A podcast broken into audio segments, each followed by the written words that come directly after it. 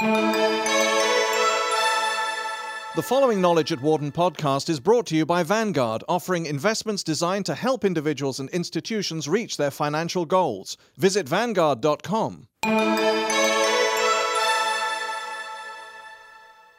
Coming soon, securitization with a new, improved, and perhaps safer face. For generations, the strength of the US housing market was due, in part, to securitization of mortgages with guarantees from the government sponsored companies Fannie Mae and Freddie Mac. Following the savings and loan debacle of the late 1980s, securitization, which has been defined as pooling and repackaging of cash flow producing financial assets into securities that are then sold to investors, helped bring capital back to battered real estate markets. Today, securitization of subprime real estate loans is blamed for the global liquidity crisis, but Wharton faculty say securitization itself is not at fault. Poor underwriting and other weaknesses in the market for mortgage backed securities led to the current problem. Securitization, they say, will remain an important part of the way real estate is funded, although it is likely to undergo significant change. Securitization in the long run is a good thing, says Wharton finance professor Franklin Allen. We didn't have much experience with falling real estate prices in recent years. The mechanisms weren't designed for that.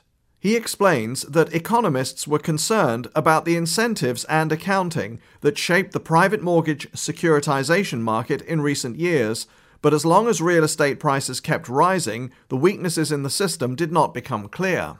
Now, after credit markets seized up and prices have declined sharply, those problems have been exposed. Allen believes financial markets will get back into the business of securitizing mortgage debt, but only after making some major changes. One new feature of future securitization deals, he says, could be a requirement that loan originators hold at least part of the loans they write on their books. Before the current crisis, loans were bundled into complex tranches that were passed through the financial system and on to buyers with little ability to assess the real value of the individual assets. The way the collateralized debt obligations, CDOs, and other vehicles are structured will change. They are too complicated, says Allen. I'm sure the industry will figure out how to do it. There will be a lot of industry generated reform and the industry will prosper. This is not, in my view, something that should be regulated. Privatizing securitization. According to Wharton finance professor Richard Herring, for decades, mortgage securitization was backed by government guarantees through Fannie Mae and Freddie Mac, and it worked well. Of course, these agencies were regulated and bound by less risky underwriting standards than those that ultimately prevailed in the subprime market, which was also potentially more profitable. Indeed, default rates were so low in the mortgage based securities market that banks and other private financial institutions were eager to take a piece of the residential business. At first, the transition to private securitization worked because investors were willing to rely on three substitutes for the government guarantees. These included ratings agencies, new business models, and monoline insurance designed to guarantee specialized mortgage backed bonds. Positive experience with private securitization led to an alphabet soup of innovations that sliced and diced the cash flows from pools of mortgages in increasingly complex ways, says Herring. Now, the subprime crisis has undermined confidence in all three pillars of private securitization. Ratings proved unreliable as even highly rated tranches experienced sudden, multiple notch downgrades that were unknown in corporate bonds. Models developed by the most sophisticated firms selling mortgage backed securities, including Bear Stearns, Merrill Lynch, Citigroup, and UBS, failed. Monoline insurers, it turned out, were not adequately capitalized. There has been a highly rational flight to simplicity, says Herring. Over time, he believes, the real estate securitization market will re emerge as investors regain confidence in the ratings agencies, new models evolve, and monoline insurers are able to increase their capital but I think it will be a long time before the market will be willing to accept the complex, opaque structures that failed, continues Herring. He adds that recovery will be delayed until investors are confident that the fall in house prices has reached the bottom. Wharton real estate professor Susan Wachter points out that many recent and historic international financial problems originated in real estate. The nature of real estate finance and incentive structures is more to blame than securitization this time around. The most recent crisis is coming through the securitization market, but this isn't the only real estate crisis, Wachter notes, adding that the fundamental problem in real estate finance is that there is no way to bet against the industry. Real estate is essentially priced by optimists, and rising prices themselves justify even higher values as assets are marked to market, creating new incentives for investors to overpay. Wachter points to real estate investment trusts, REITs, publicly traded bundles of real estate assets, as an example of how securitization can help provide liquidity, but also a chance for short sellers to correct against overly optimistic pricing. Research indicates that REIT prices may not have increased as much as other sectors of real estate finance because the industry has at least 200 analysts looking at the underlying assets in each REIT with the ability to point out faulty pricing to investors. REITs have performed fluidly relative to the overall market, and that is a good thing, says Wachter. Fee driven lending. Another problem was that much of the subprime lending was fee driven, giving banks incentives to write loans to earn the fees because they could then pass the risky assets along to securitized bondholders. And even bank shareholders had no way to limit their real estate exposure because banks invest in various kinds of economic activity and not just in real estate. Biased pricing and bubbles also arise because the supply of real estate is not elastic. By the time the market recognizes supply has outstripped demand, construction has already begun on many more projects that will continue to be built out. This tends to exacerbate oversupply and create downward pressure on prices for years. In a research paper titled Incentives for Mortgage Lending in Asia, Wachter and her co authors write With the forbearance of regulatory authorities and the intervention of governments, banks may be bailed out, mitigating the consequences for shareholders. Nonetheless, the fundamental factor which explains why episodes of bank underpricing of risk are likely to occur is the inability of banking shareholders to identify these episodes promptly and incentivize correct pricing. Wharton real estate professor Joseph Gyourko notes that significant differences exist in the performance of commercial and residential real estate securities. Securitized commercial property debt will come back once the market calms down, he says, adding that there has been very little default in commercial real estate finance. You'll be able to pool mortgages and securitize them, but almost certainly won't be able to leverage them as much as you did in the past. The residential side, where there is significant default, is more problematic. Gyourko believes the residential market will go back to what it was in the mid 1990s, and most borrowers will have to put down at least 10% of the sales price. We will get rid of the exotic, highly leveraged loans, he says. That will lead to lower home ownership, but it should. We put a lot of people into home ownership that we shouldn't have. Wharton Emeritus Finance Professor Jack Guttentag, who runs a website called mtgprofessor.com, says the short term future for residential real estate is bleak. Secured bondholders have been badly burned they discovered to their dismay that all kinds of problems are connected to mortgage backed securities which they hadn't anticipated. Guttentag also points to the failure of ratings agencies, which are already being revamped. The methodologies used to determine ratings were flawed, he says. They used historic performance over a period that simply wasn't representative. CDOs are doomed. In the future, ratings agencies will need to operate on the assumption that a security rated AAA should be able to withstand a shock as great as the current crisis. That will mean that under the best of circumstances, it will be harder to get a AAA rating, which will reduce the profitability of securities, Guttentag says. Some forms of securities will die. CDOs are doomed, he adds, because the market has seen that they are extremely difficult to value. In the short term, the prospects are dismal the market will recover, but I don't think we'll ever see CDOs again, and the standards will be tougher, so the comeback will be gradual. Gyourko notes that the crisis is playing out in a presidential election year, complicating the response.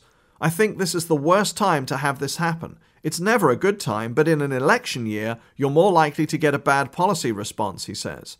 According to Guttentag, while Republican presidential candidate John McCain is taking a laissez faire stance, the Democratic presidential candidates have focused on using the Federal Housing Administration, FHA, to refinance loans that are in default.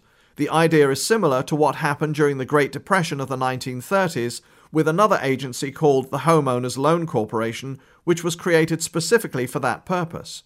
The problem, says Guttentag, is that FHA is not designed as a bailout agency. The FHA's core mission is predicated on it being a solvent operation, actuarially sound, charging an insurance premium large enough only to cover losses. How they would reconcile that is not clear. Guttentag says attempts may be made to create a separate bailout agency within the FHA with different accountability, but the devil is in the details, he warns. And the details have to do with exactly who is going to be helped, what the requirements are, what the nature of the assistance is going to be, and myriad other factors that have to be worked out. The Bush administration has taken some steps to ease the crisis, including encouraging lenders to modify contracts to avoid foreclosure. A strong case can be made for these measures, Guttentag adds. The cost of foreclosure is often greater than the cost of modifying the contract and keeping the borrower in the house. One downside is that once some loans are modified for those truly on the brink of foreclosure, other borrowers who could somehow manage to avoid foreclosure may demand the same modifications, shortchanging investors. In testimony before the US House of Representatives Committee on Oversight and Government Reform, Wachter laid out a proposal developed with the Center for American Progress to resolve the current crisis. Under the so called Safe Loan Plan, the US Treasury and the Federal Reserve would run auctions in which FHA originators, as well as Fannie Mae and Freddie Mac and their services, would purchase mortgages from current investors at a discount determined at the auction. Investors would take a reduction in asset value and yield in exchange for liquidity and certainty, and the auction process would price pools and bring transparency back to the market. The FHA, Fannie Mae, and Freddie Mac could then arrange for restructuring of loans. Meanwhile, Allen notes the Federal Reserve has taken some dramatic steps with interest rate policy to resolve the current economic crisis, but that could lead to tension with Europe and Japan over currency valuations. As the dollar continues to fall, US companies are increasingly more competitive overseas. The Fed cut the rate at the beginning, and that was fine, but now things are getting way out of line, he says. Furthermore, it is not clear that cutting rates is going to solve the basic problem. As rates continue to drop, foreigners may begin withdrawing their money from dollar denominated investments, driving rates up. What the Fed is doing is unprecedented, says Allen. It is laudable that it is trying to stop a recession, but how many risks should you take to do that? We're now moving into an area where the Fed is probably taking too many risks.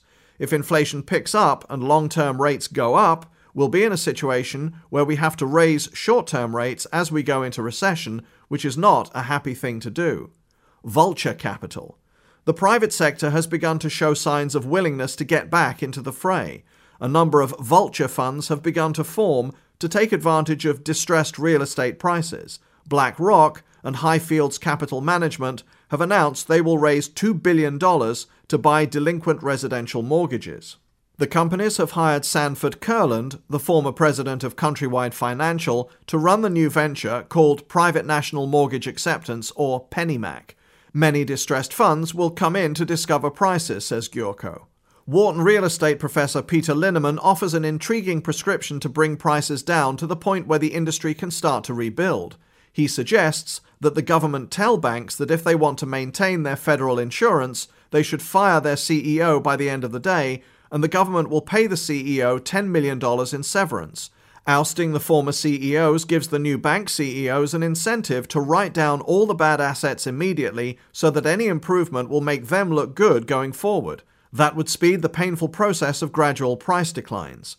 There's plenty of money out there waiting for these assets to be written down to bargain prices, says Linneman.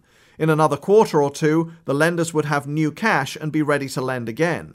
Meanwhile, he says, the government should tell bankers it will keep interest rates down, but raise them after the end of the year. That says, get your house in order in the next nine months because the subsidy ends at the end of the year. Linneman figures that 1,000 CEOs are accountable for about 80% of the current lending mess.